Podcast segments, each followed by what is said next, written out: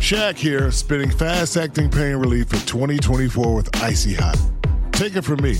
Sticking to your new workout routines can lead to sore muscles. Icy Hot starts working instantly to dull the pain with the icy cool sensation. Then, the warming sensation relaxes it away. Feel the power of Icy Hot's contrast therapy. Ice works fast, heat makes it last. Icy Hot.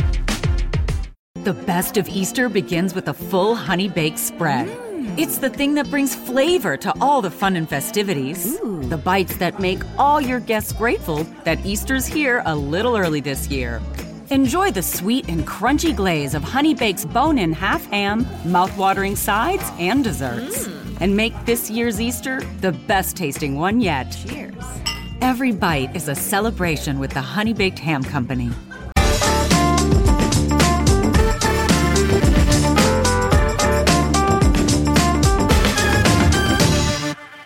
And welcome to the Bunker Daily. I'm Jude Rogers. Beyond This Day format, long used in newspapers, has been a punchy way of teaching people about history for many years. But which histories are being taught when this happens? Who is being forgotten? It may come as a jaw dropping surprise to you, but women's stories are often the ones left on the shelf or the cutting room floor. Three female writers, Ailsa Holland, Jo Bell, and Tania Hershman, noticed this and got together to launch a much needed corrective. In January 2018, On This Day She launched on Twitter, drip feeding entries of female achievement into the blokey canon. Their project quickly spiraled. Ever since, On This Day She's daily posts have covered the achievements of women from all across the world and many periods of time. A different woman is featured every day, ideally not on her birthday or the day she died, but on a day that was important to her. The day she qualified as the first doctor in her country, or patented her first invention, for example. Women aren't just portrayed as saints and heroes either. Darker stories are shared too, as they also deserve to be put back into the history books, the founders say. And now their efforts have been rewarded with a publication of a hefty 365 day paged and sized book, On This Day She, Putting Women Back into History One Day at a Time, which comes out this week, published by John Blake. But what's it like to delve through the testosterone addled archives of history what have been the biggest challenges and the biggest surprises? I'm delighted today to be speaking to Ailsa, Jo, and Tania to find out. Hello to all of you, and thanks for joining me. Hello. Hello. Hello. So, was there an initial specific impetus for On This Day She? Um, was there perhaps an experience you'd had or something you'd noticed that pushed you to do it? Um, if I can ask you, Ailsa, that. Yes, there was. Um, quite specifically, a calendar um, that I was given, or my family was given, as a, a Christmas present. So the calendar for 2017, um, and it was an on this day in history calendar um, with a sheet for each day, so you could sort of tear off each day, and there was another amazing thing, and um, and I really liked it.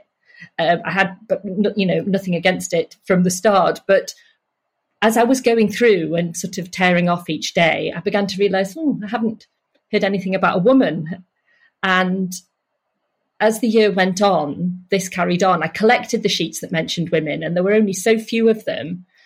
Um, and when it got to October, I was having a, a day out at our local uh, treacle market here in Macclesfield with Jo and Tania, and just chatting to them about it and saying, This calendar is making me so cross.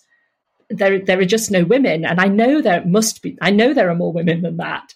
And so um, we all said, Oh, you know, well, something must be done about this. And what could we do? And what could we do that we could just launch ourselves and wouldn't cost money, wouldn't take too much time because obviously we'd be doing it for free on the side of everything else that we're doing. And so we thought Twitter, and that's how it started. And we just thought one at a time doesn't seem like a massive project, but cumulatively, you know, we, we can talk about a lot of women. So the three of you are friends, obviously, but you're also writers, poets, and teachers which I assume is how you got to know each other. Tania, um, I've met you before. We've broadcast on the BBC before. Um, you know, tell me about what compelled you to work together, the three of you. Well, basically, when on that day when Ailsa was telling us about the calendar, we all kind of whipped. The three of us were whipped into this frenzy of like frustration and rage. And because we all knew each other, and because writing is our thing, um, that's that's why we decided to do it. For me, it's very interesting because I'm the one of the three of us who was never particularly interested in history. I'm the science nerd, and I would have a particular face I would make whenever anyone would talk about history because I, from what I remember from school, it just didn't engage me at all. I didn't understand it. Um, I would just memorize dates, but I, I left school with a very very poor grasp of any kind of history at all. So I wasn't really sure how I would take to this project. But obviously, my field is science and history of science and scientists throughout history. That's one of the things I focus on. But it's also our whole project has opened my eyes. And if I had, you know, known about any of the women that we feature in a history class at school, that could have changed my whole hmm. outlook. Definitely. I've been amazed with some of the stories from fields that I know and I haven't heard of the women. Can I ask you, Jo, what was your mission at the start of the project? You know, was it a collective mission or was there something you particularly wanted to do with it? The mission changed and deepened as time went on because uh, we all have our different backgrounds. Mine is in archaeology before I became a professional writer. And so it was no surprise to me that there were these injustices in history. But the crossness that Ailsa has spoken of began to characterize more and more what we were doing as we realized that these injustices are not just in terms of omitting women from history, but the very way in which we all describe women in history. We speak, all of us, we, we catch ourselves speaking about female scientists or female archaeologists, come to that. They're just scientists. They're just archaeologists. The ways that women are written about on Wikipedia, for instance, where a man is said to have done something, a woman is reputed to have done something. A woman may have done something. It is said that she may have done something. Um, and so these small ways that we describe women's actions, which are kind of embedded in our language. And we realized that gradually, gradually, incrementally, we can put one woman back into history every day of the year. And I should add, by the way, that there are 366 women, not 365. So if your yes. birthday is on February the 29th, there will still be a woman for you. Yes. We wanted to get as many in, in as possible. Uh, so how do you research on this day she so you know Tania you've got your background in science Jo, in archaeology what's your background um, what do you add to the mix ailsa so I started off um, studying English literature, so a literary historian, and um, my master's was in medieval studies, and then my PhD was in uh, 20th century literature and politics and history, um, more specifically the 1930s. So, uh, what do I bring to the mix? A, a great passion for history and an intense frustration because a lot of the things that we talk about in the sense of women being not only recognized in their own time, but even if they were recognized in their own time, they're not remembered mm. or then remembered and then forgotten again is the stuff that I was learning about when I did um, feminist literary theory um, in the 1980s when I was an undergraduate.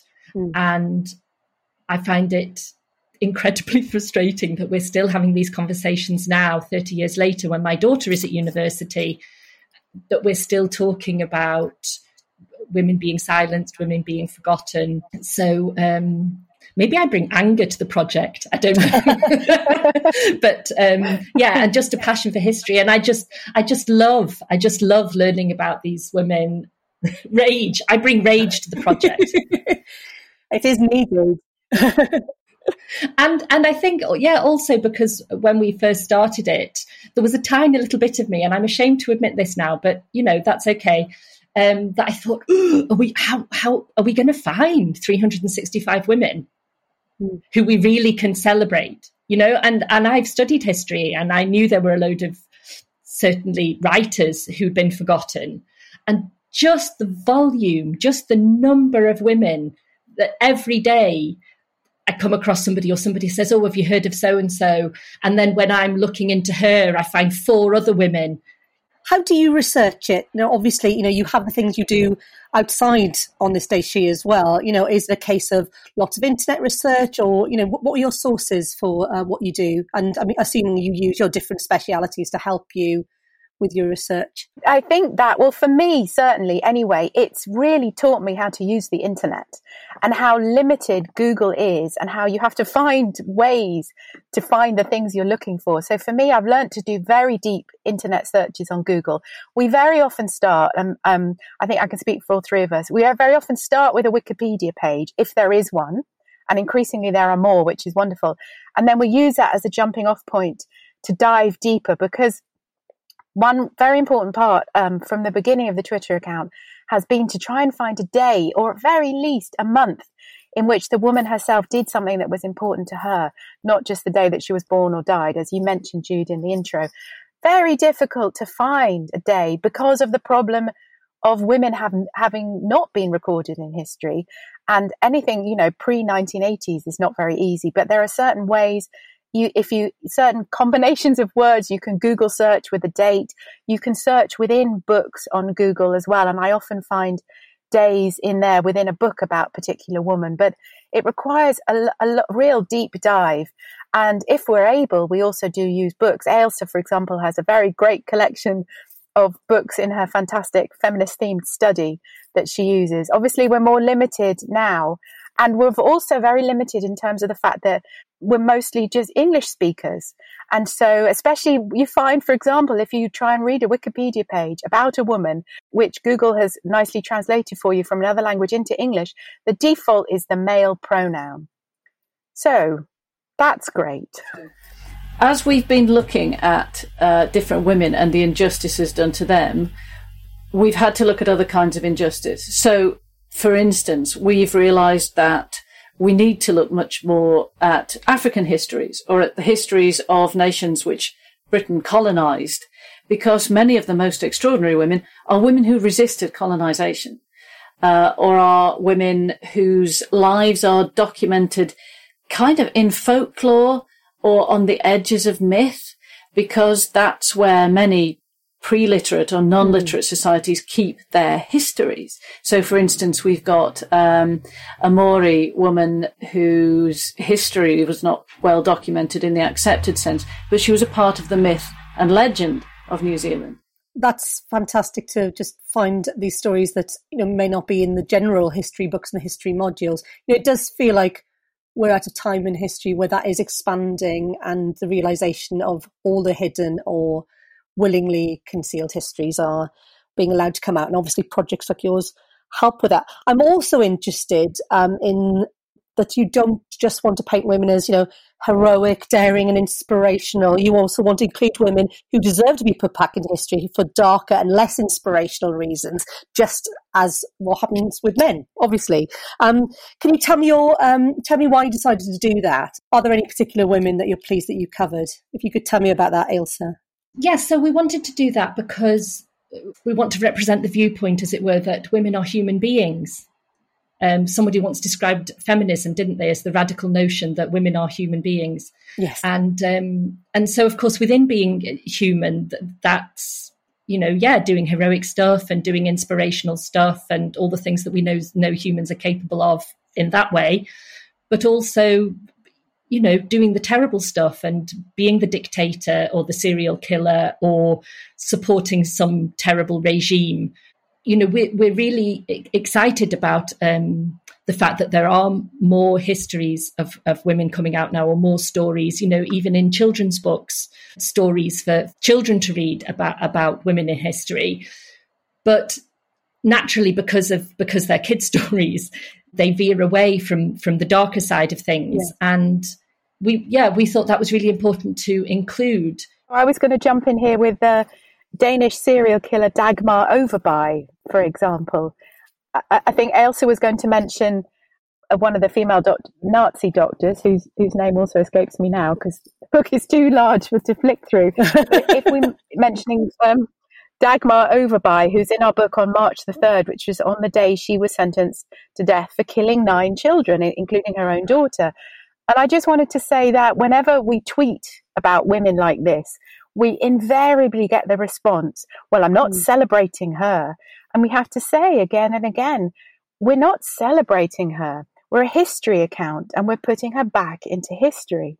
So it's sort mm. of a hmm. constant battle that we're having. We've come up with our responses now on Twitter, but it'll be very interesting to see what responses we get to those women in the book. For example, we also have um, a, a mother-daughter team of Italian poisoners. Oh yes, and they would sell they would sell poisons to women who wanted to swiftly dispatch their husbands because they didn't have any other method of ending their marriage. I should say they went down very well on Twitter. One of the most interesting um, kinds of sexism that we've encountered is the sort of internalized sexism that we do expect women's history to be uplifting and inspiring. And, you know, we don't expect that of history. History is not there as a sort of moral tale of only the good people. And nobody ever says in a history of World War II, how dare you include Hitler? He's not very uplifting. It's not the responsibility of women to be the sort of uh, light relief in the history books, you know, and, and it's so that's why it says on the cover mm. of our book, putting women back into history one day at a time. It's not, this is important to understand, I think, it's not that they weren't there.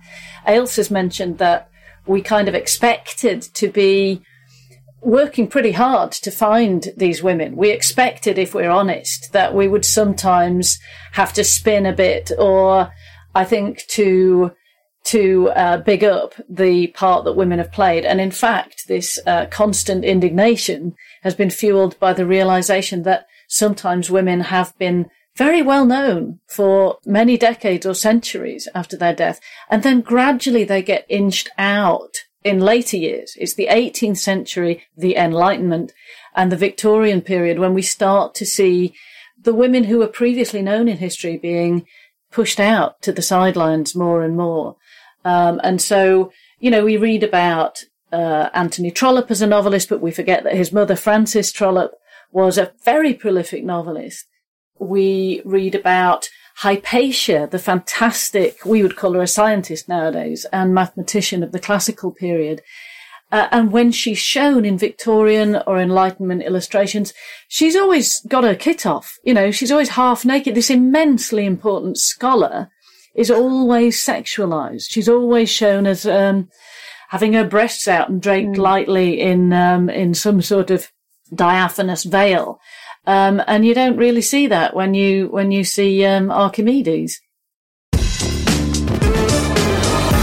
I want to know what your favourites are. Now, I um, obviously when I got the book, I went straight to my birthday, which is the 29th of April, um, and I you know, anywhere you go in this book, you open a page and there's a fascinating story. And there was the story of Sislin Fay Allen, the first black policewoman in the UK, uh, first black police officer who was was female.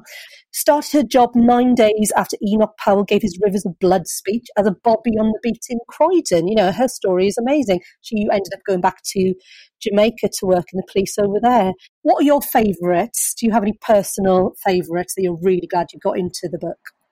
Oh, oh gosh, so many. Um, so some I was really glad I got in because they were already kind of heroines of mine, like the medieval author Christine de Pizan or the writer Naomi Mitchison, because she was in my PhD, and it was lovely to kind of feel like I was spreading the word about her a little bit.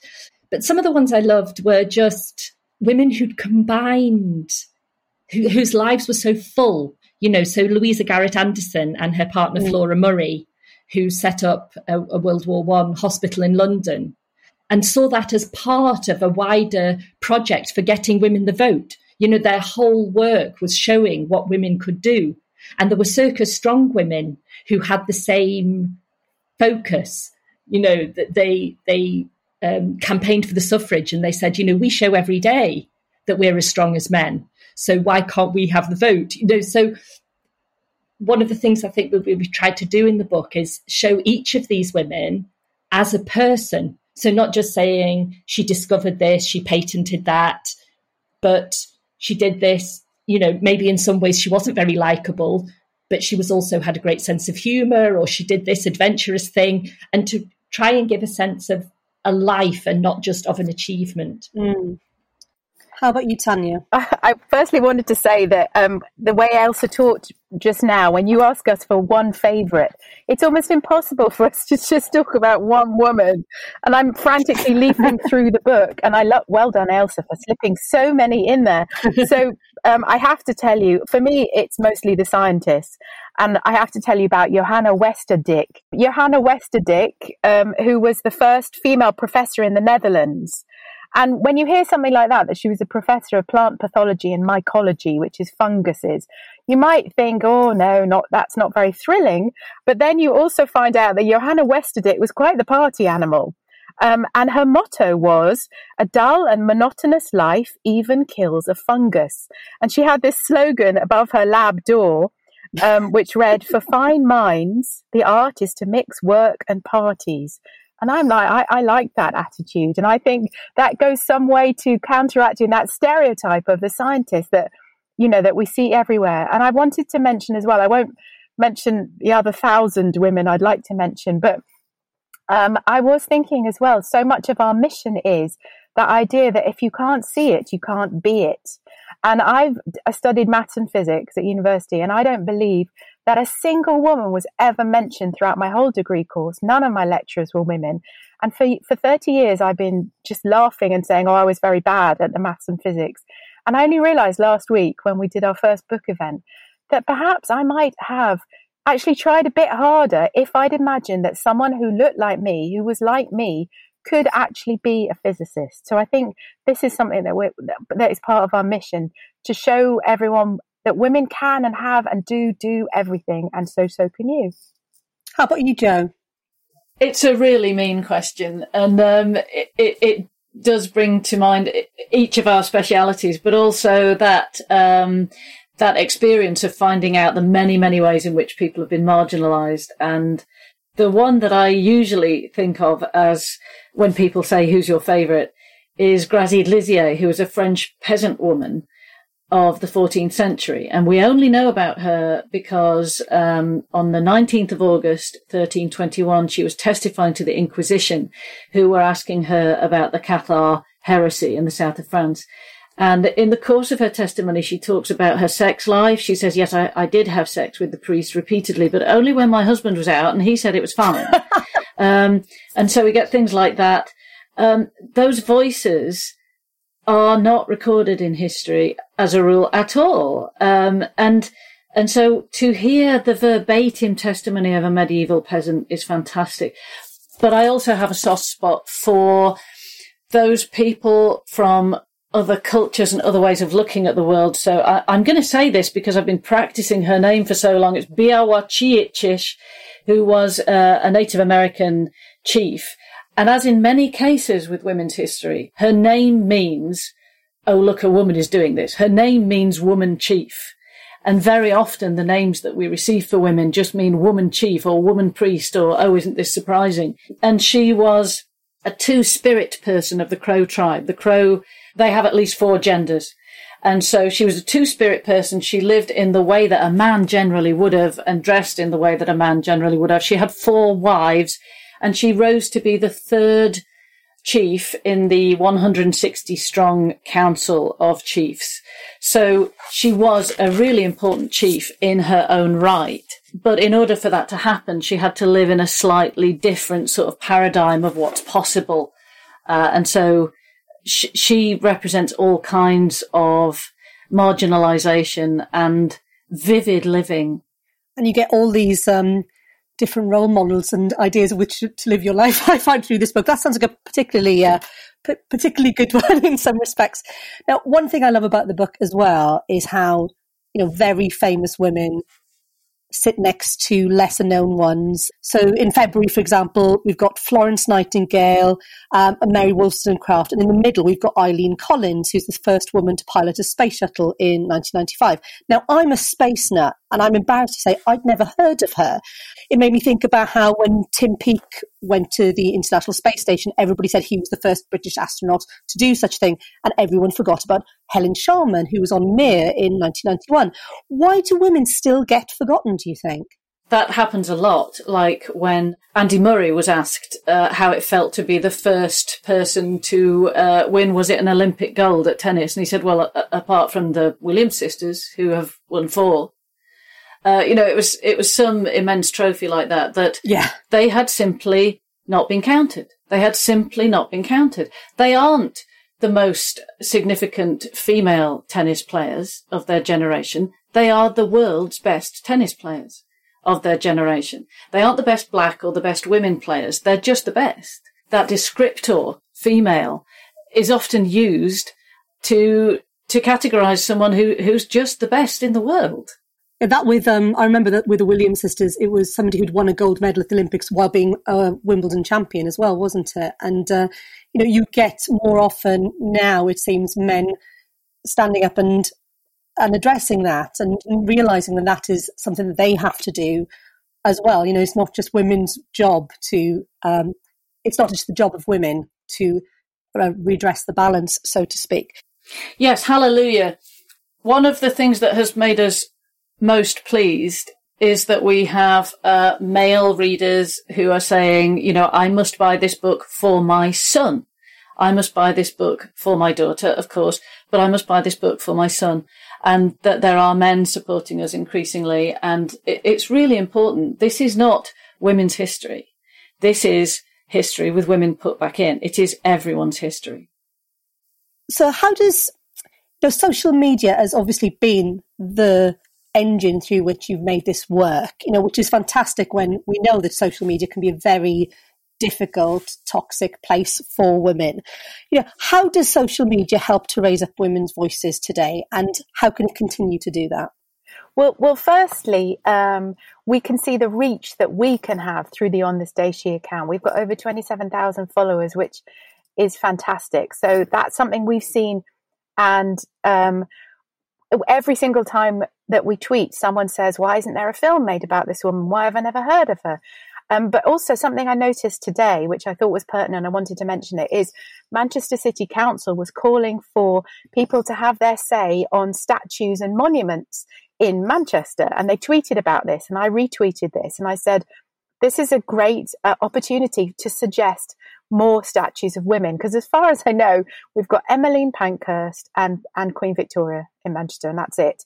And so, in terms of why women have been forgotten, there aren't enough statues, there aren't enough monuments, there aren't enough roads named after women, buildings named after women. So Twitter can, is definitely an amazing, and social media in general is an amazing tool to try and get people engaged, to try and get um, it, in the most positive sense of social media, to try and raise awareness and hear from people who are making suggestions. And for example, as well, the novelist Kate Mosse launched um, two weeks ago a new campaign called Woman in History, where she's calling for people to use that hashtag and to recommend their most their favorite woman from history. So that is also fantastic. There's so many different ways to come at it, and also it's such a lovely positive thing to be doing now to counteract so much um, which is not very heart heartwarming that goes on on social media. Finally, I'm keen to know what your plans are for On This Day She in the future, Ailsa. Um, from your initial moment of rage to now has been quite uh,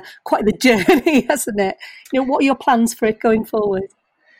Um, well, we always joke and say, you know, world domination, but um, yeah. Oh, I think there are loads of things that we'd love to do. I think what's what's so fantastic for me is seeing the way in which we've kind of become a conduit for history being much more kind of out there and part of a general conversation and not an academic subject. Um, and and raising that awareness. I mean, we're part. I, I see as, as, part of a collective project. You know, there are there are other other Twitter accounts and great podcasts. You know, bringing women, putting women back into history, and talking about other histories that had been forgotten. You know, whether Black history or working class history. So I see us as part of that kind of co- collective in a way. And I hope that continues to gather momentum and also to bring into the conversation the way that, you know, if we think of history as something that's in a university or in a book or in a library, these women will be forgotten again.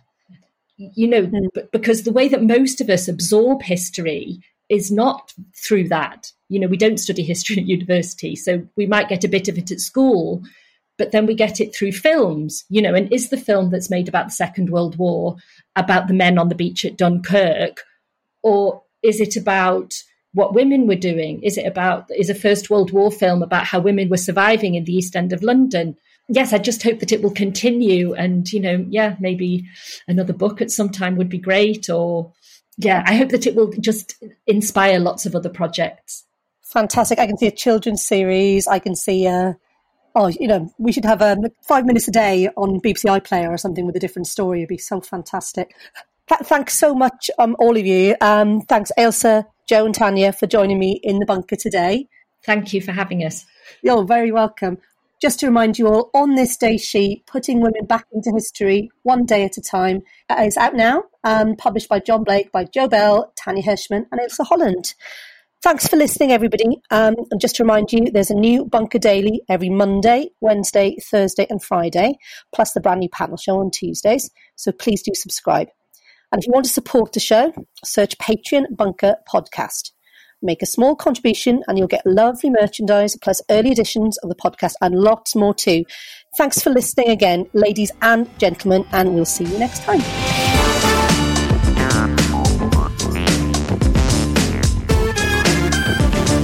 The Bunker Daily was presented by Jude Rogers. The producer was Andrew Harrison. The assistant producers were Jacob Archbold and Jelena Sofronijevic. Audio production was by me, Alex Rees. Theme tune by Kenny Dickinson. The Bunker Daily is a Podmasters production.